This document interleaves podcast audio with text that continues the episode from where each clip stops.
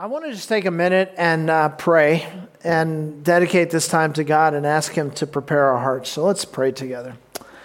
God, we just want to say thank you that your word is so good and so true and so faithful. We want to thank you that you haven't left us alone to try to figure things out, but you've given us your word and your Holy Spirit. And I pray, God, that you would open our hearts today to the things you want to say to each one of us individually.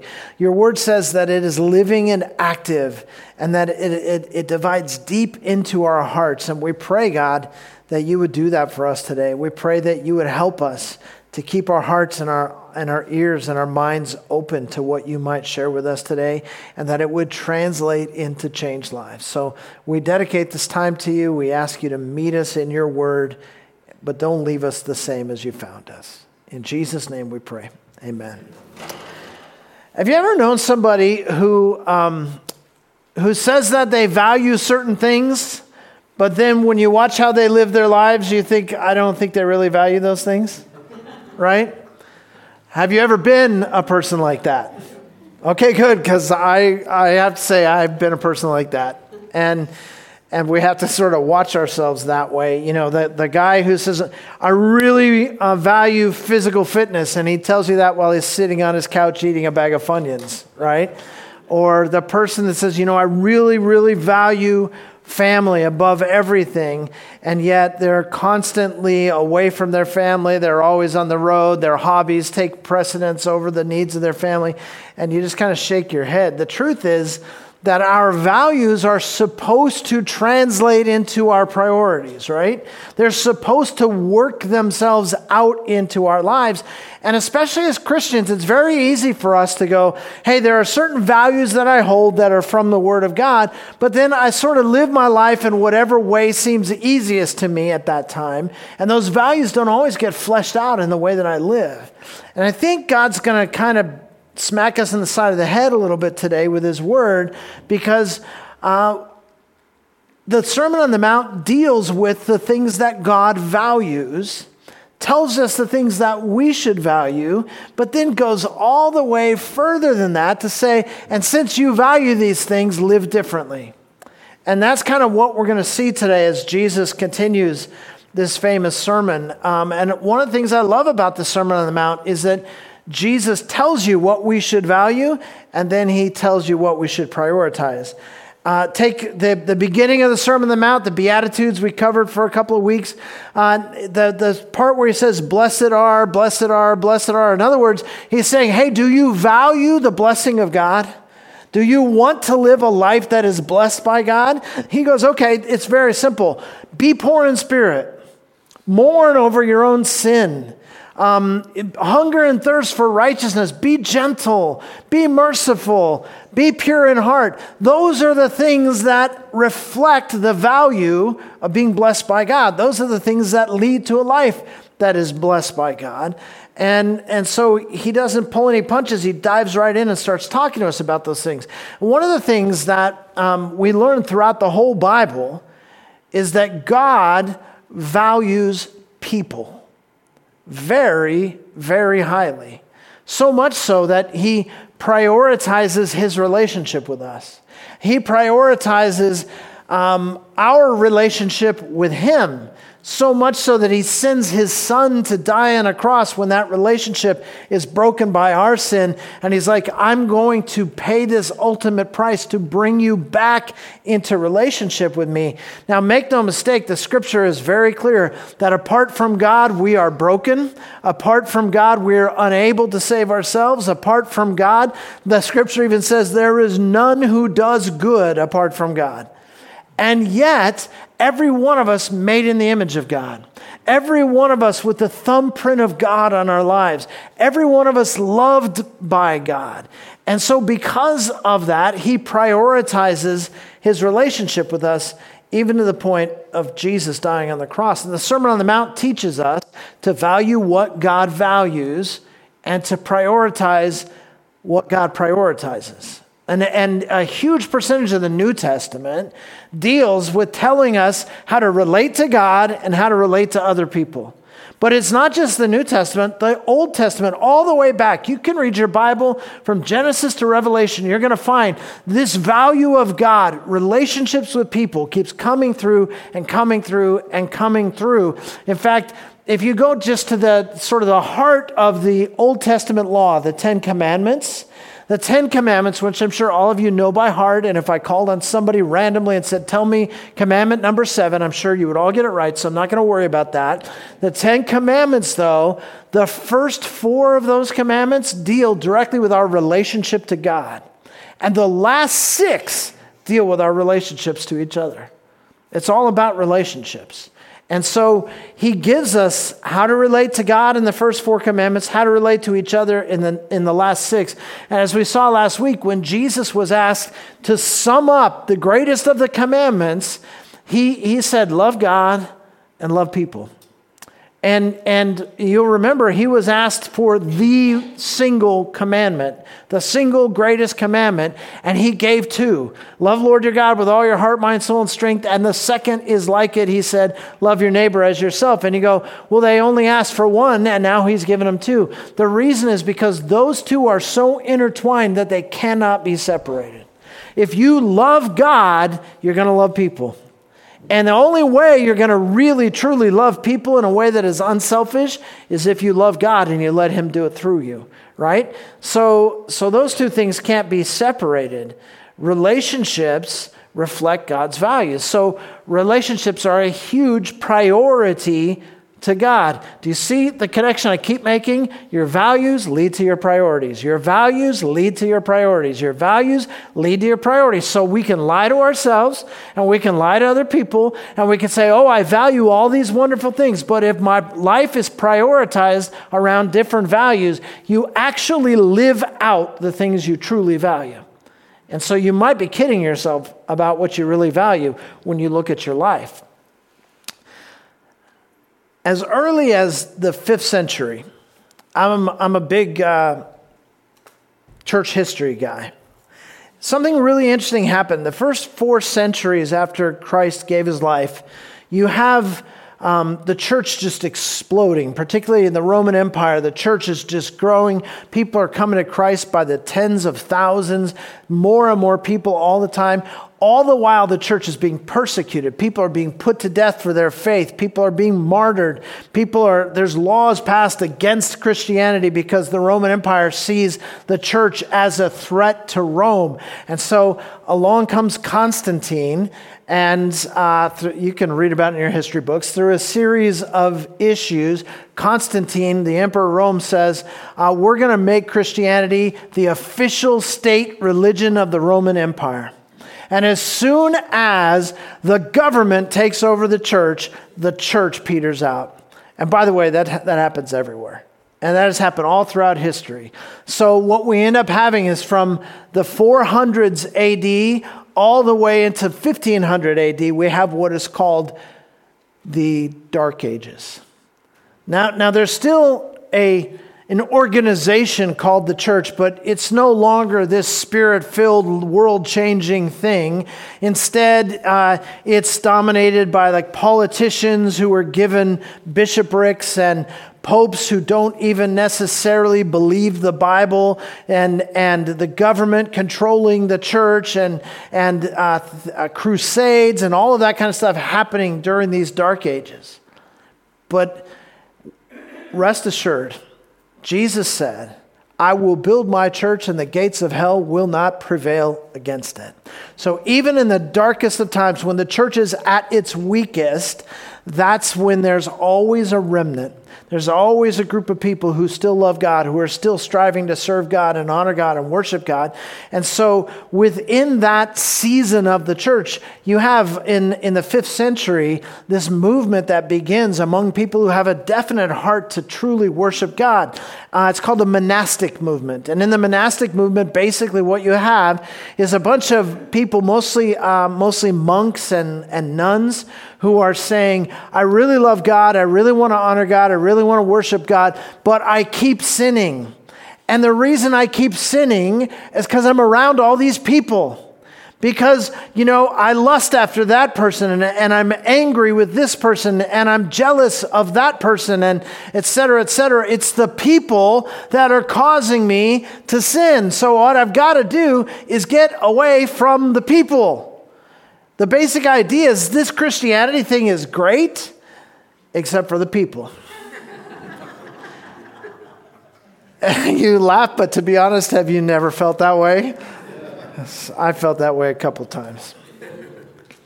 So it's like the teacher who says, I, I, teaching is the greatest profession except for the kids.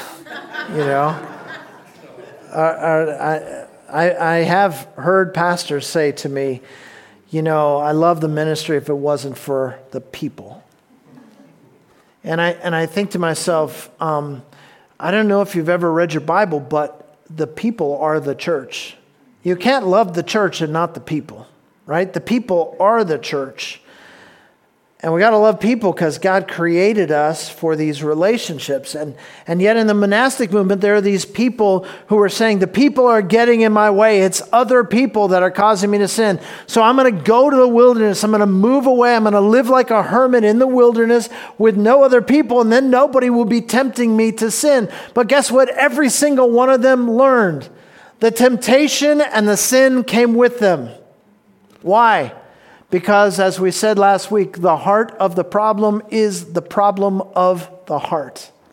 That's the whole point that he's making in the Sermon on the Mount. It is impossible to live a God honoring Christian life apart from other people. We were created for community, and so we can't do it by ourselves. And they learned that in the monastic movement. You have these writings in the late part of the monastic movement of these monks who were talking about how their sin went with them wherever they went, and being away from people did not help. God created us for relationships. He created us for a relationship with Him, which we can call a vertical relationship, and He created us for a horizontal relationship with one another. And we can't do life any other way. And I don't care how introverted you are, and I don't care how much other people bug you, the Bible says we were created to interweave our lives with one another, to be interdependent. And if we won't do that, we will not experience Christ to the fullest. It's part of what it is to be a Christian. So, here in the Sermon on the Mount, Jesus doesn't tell us to get away from the other people. He tells us how to honor God even though we're constantly dealing with less than perfect other people. And so last week we saw uh, Matthew 5, verses 20 and 21, that we're not allowed to murder these other people. Well, that's what a shocking statement. Hey, maybe don't murder people. Okay, that seems pretty simple, unless you're some sort of a psychopath, and I truly hope you're not, that you're not thinking, oh man, I just want to go murder a bunch of people. Now, I'm not saying there's not some times when you've seen some people and said, man, I just want to. But I'm talking about it's pretty clear. It's not this overwhelming thing when Jesus says, You've heard it said, you shall not commit murder and everybody is nodding and everybody's saying amen. Why? Because they're probably not murderers and they're fine with it. But then he takes it another step, doesn't he? He goes, Not only should you not murder, but hey, how about you don't hate other people either? And that raises a very um, fair question. If we're not supposed to murder and we're not even supposed to hate, how are we supposed to deal with relationships with people who hurt us and people who harm us and people who break our hearts? What are we supposed to do about that? And that's where Jesus gets incredibly practical in the Sermon on the Mount. Go with me to Matthew chapter 5, and we're going to pick it up in verse 23. Matthew 5 23. Let's read verse 23 through 26. Jesus speaking here says, Therefore, if you're presenting your offering at the altar and there remember that your brother has something against you. Okay, let's stop there. What's he saying? He's saying if you're coming to worship God, and as you come to worship God, it occurs to you that you've got this broken relationship. There is somebody who's got something against you. And you are reminded of that. What are we supposed to do? Here's what he says, verse 24 Leave your offering there before the altar and go. First be reconciled to your brother, and then come and present your offering. Make friends quickly with your opponent at law while you're with him on the way, so that your opponent uh, may not hand you over to the judge, the judge to the officer, and you be thrown into prison. Truly, I say to you, you will not come out of there until you've paid the last cent. So Jesus took the commandment not to murder, and he takes it one step further.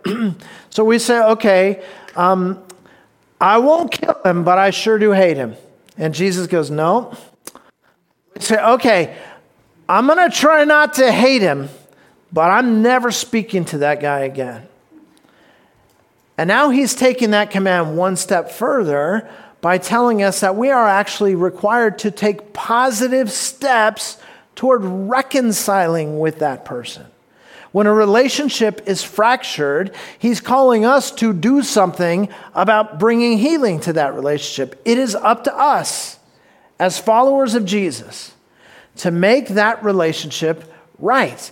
And this applies especially to relationships with other Christians.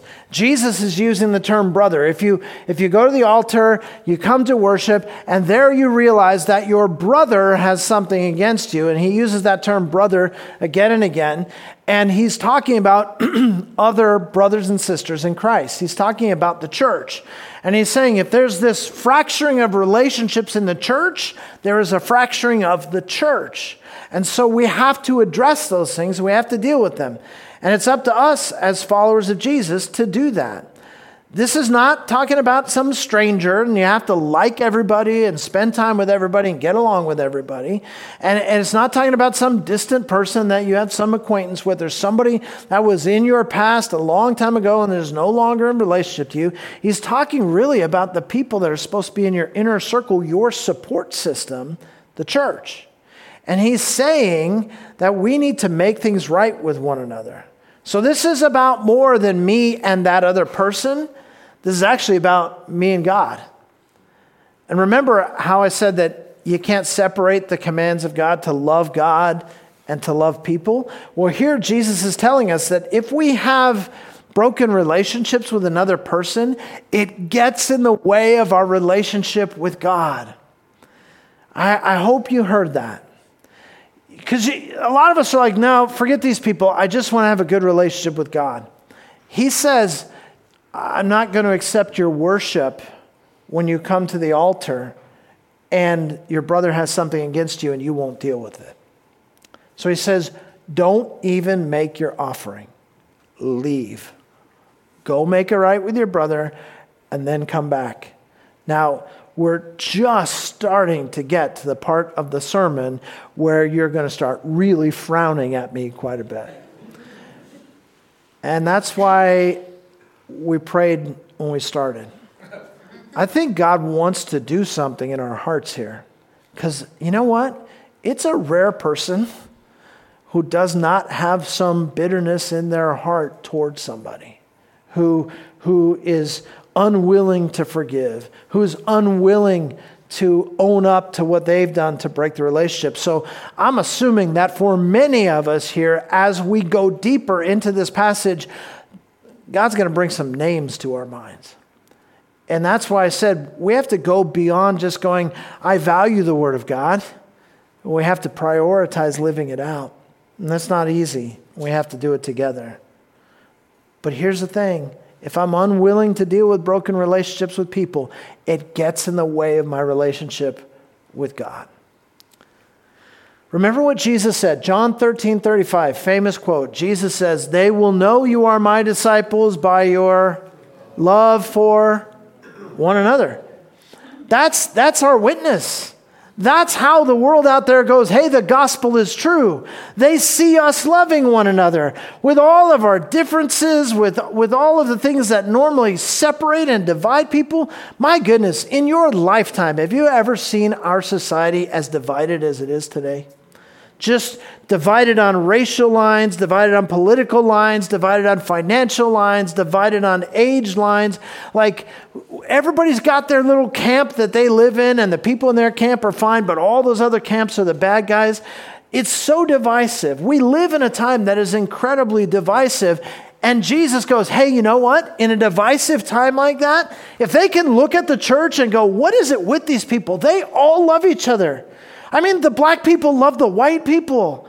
And the old people love the young people. And the, and the, the people who are immigrants love the ones who were born here. And, and, and they come from different backgrounds. And they, have, they voted for different presidential candidates.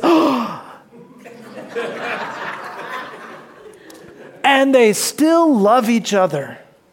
Guys, that shines to a world. And we talked earlier about how we together are supposed to be the light of the world. We're supposed to be the shining message, right? We're supposed to be the light that is set on a lampstand so that everybody can see it.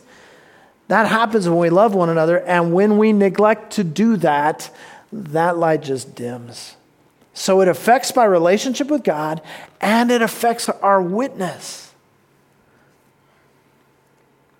But I think maybe the worst thing is that my relationship with God is hindered because of my broken relationship with others. Again, verse 23 Therefore, if you're presenting your offering at the altar and there remember that your brother has something against you, leave your offering there before the altar and go first to be reconciled to your brother and then come and present your offering. God's not saying, I don't welcome your worship. He's not saying, I don't want us to have this kind of intimacy. He's saying, there is something that is getting in the way. You are holding iniquity in your heart, and it is keeping you from connecting to a God who will not have fellowship with iniquity. In fact, he tells us to make things right with our brother even before we come make things right with him. God says not to even bother with with your, your financial offerings.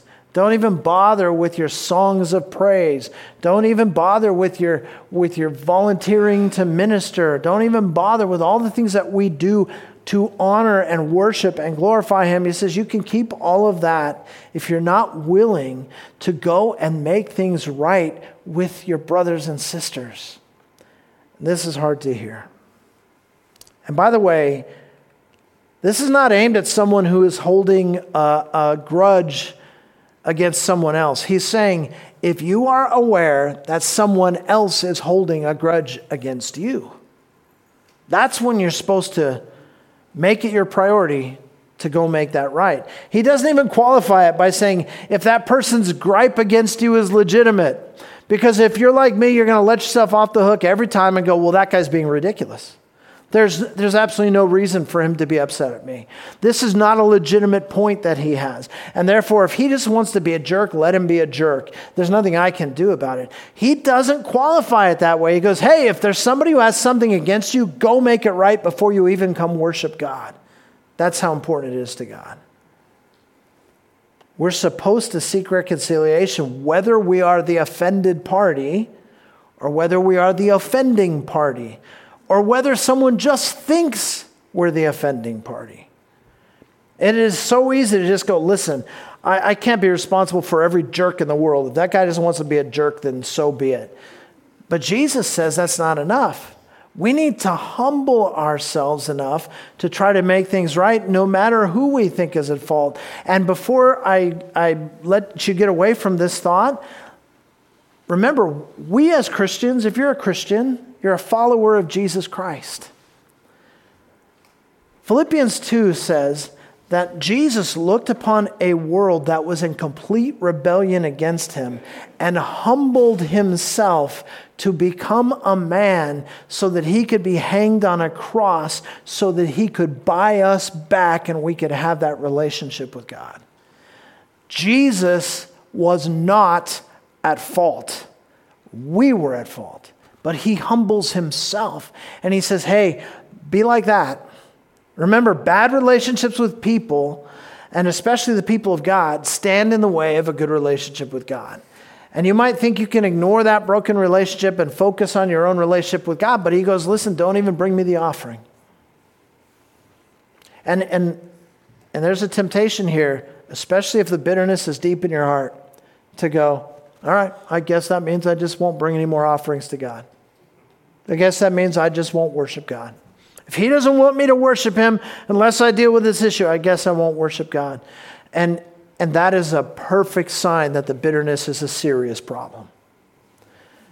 He wants you to worship Him, and you desperately need to worship Him. So if it's getting in the way of your worship, it's getting in the way of everything. And Psalm 66 says it very plainly.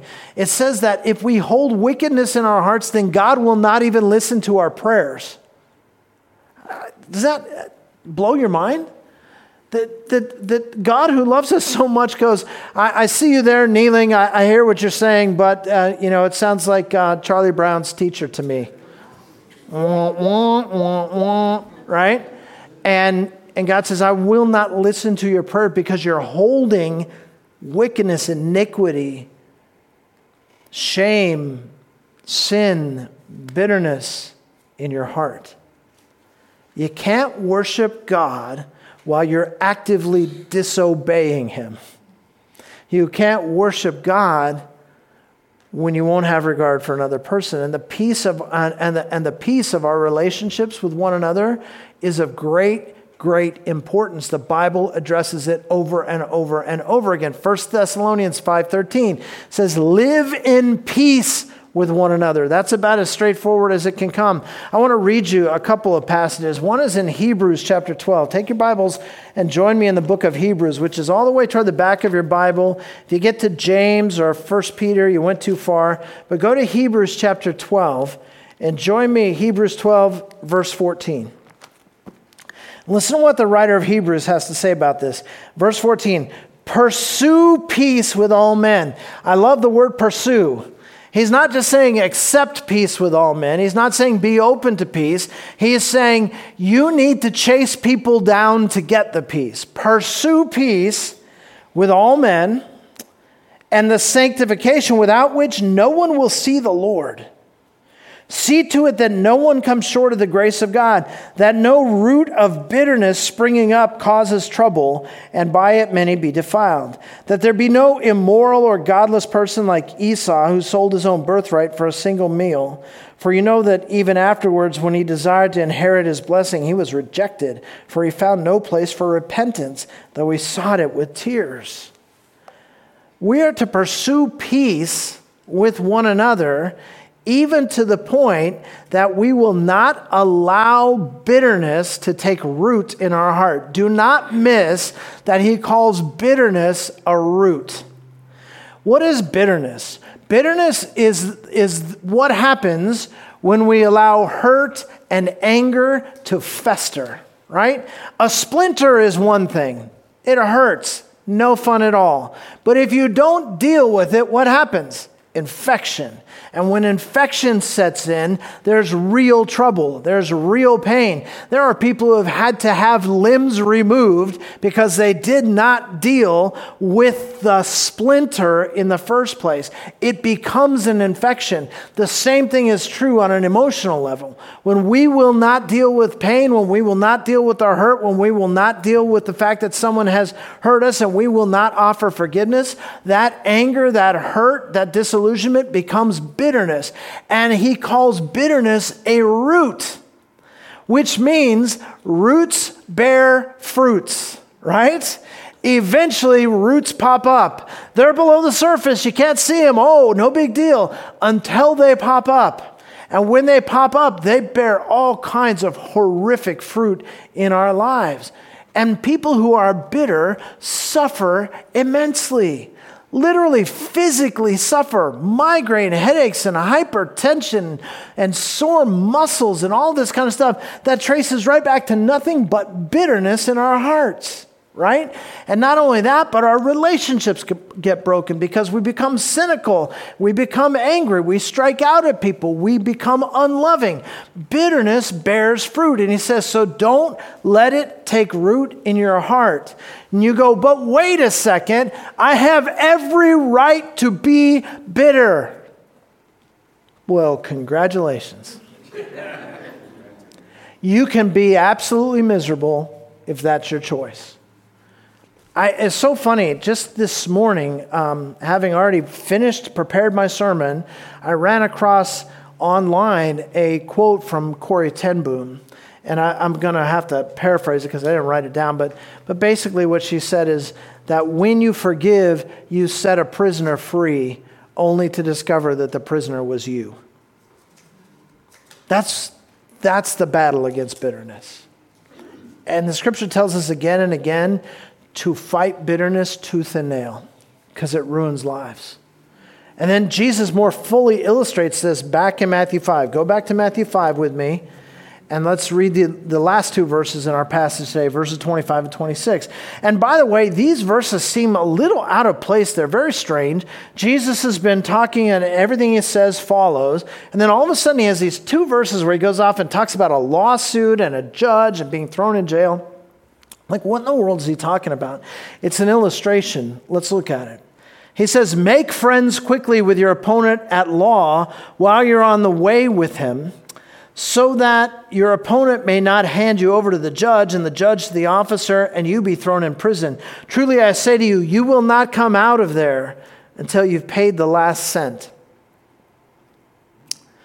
You see the point of the illustration? We are all on our way to see the one and only judge. We're on that journey now. Every one of us is on a journey that will one day bring us to the judge of our hearts.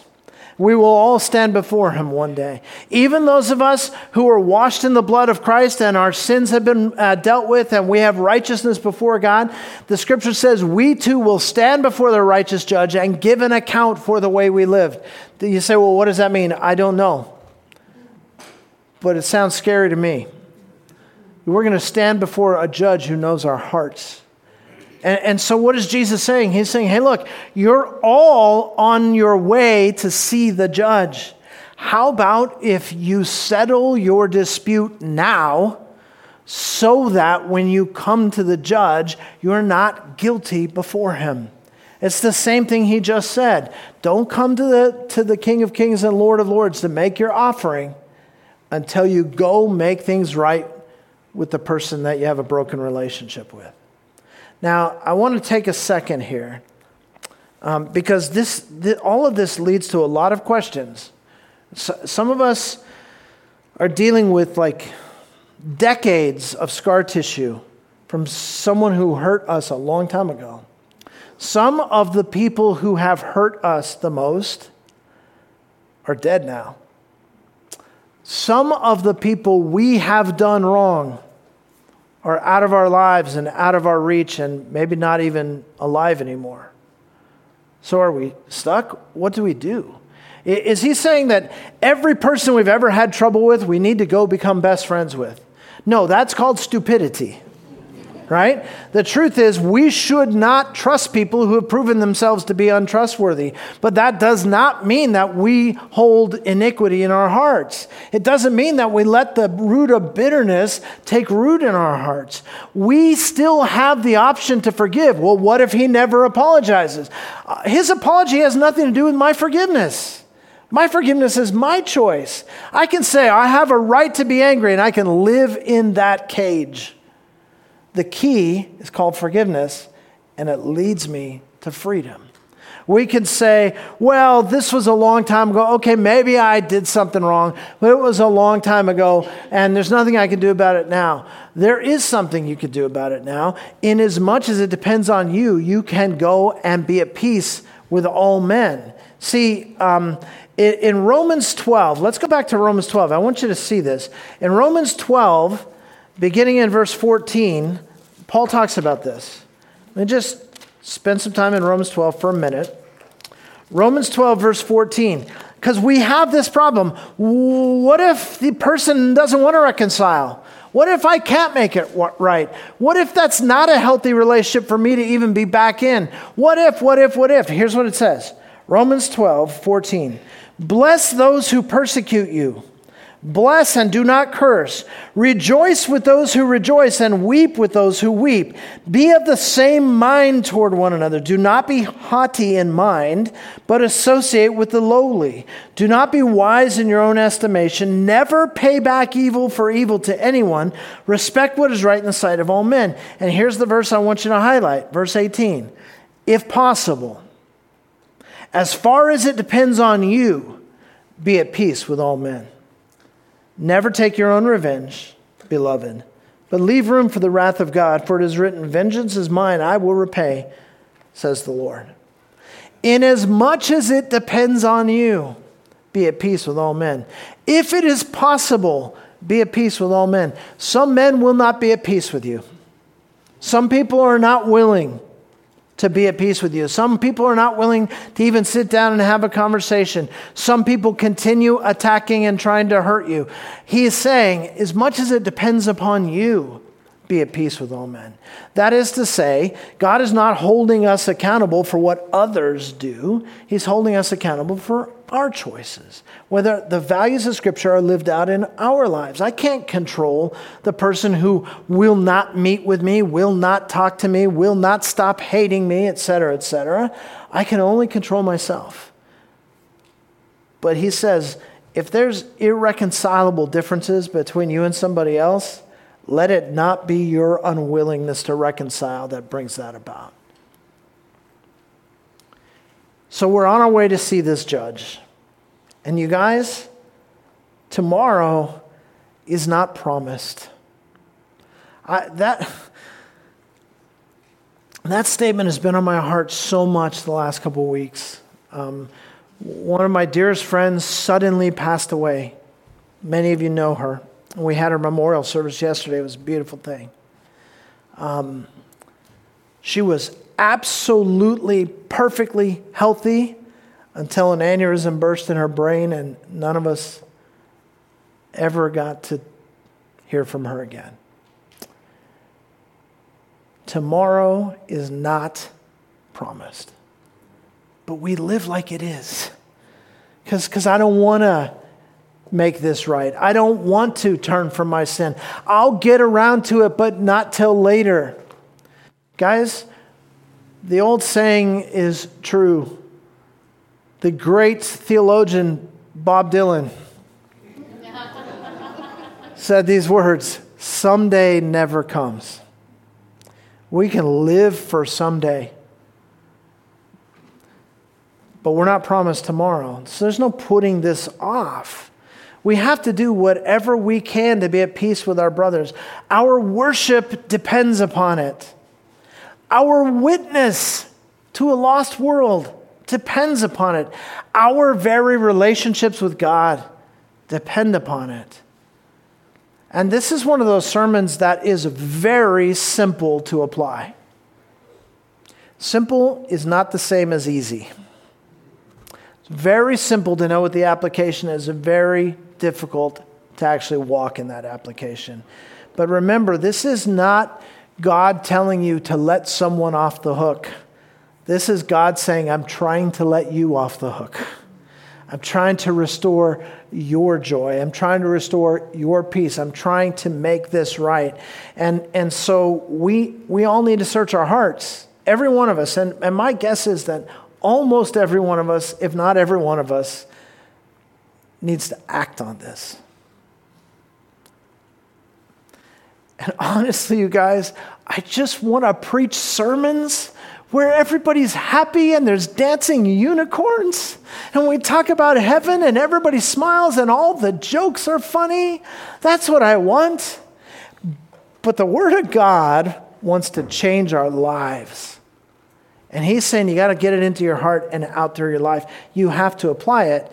And, and if there is animosity between us and a brother or sister, we are responsible to make it right. Now, before, before you go, here it says that if you're aware that your brother has something against you, if we had time, we'd flip over to Matthew chapter 18, where Jesus talks about this again. And there he talks about if you have something against your brother. In both cases, guess who's responsible to make it right? it's you. And so, if there's anything we can do, in as much as it depends upon us, if at all possible, we're to be at peace with one another. And if we're not, we need to repent. And according to Jesus, a lot depends on this. And so rather than have some flowery, poetic ending to my sermon, I'm just going to ask you this What are you going to do about it? I want you just To go home with that thought in your head what am I going to do about it? Because if it just gets into our head but doesn't get lived out through our lives, it's worse for us than if we never heard it. It's the Word of God. He wants to use it to bless you, He wants to use it to change your life. And if you're convicted that you're not walking in His Word, what are you going to do about it? Let's stand together and we pray.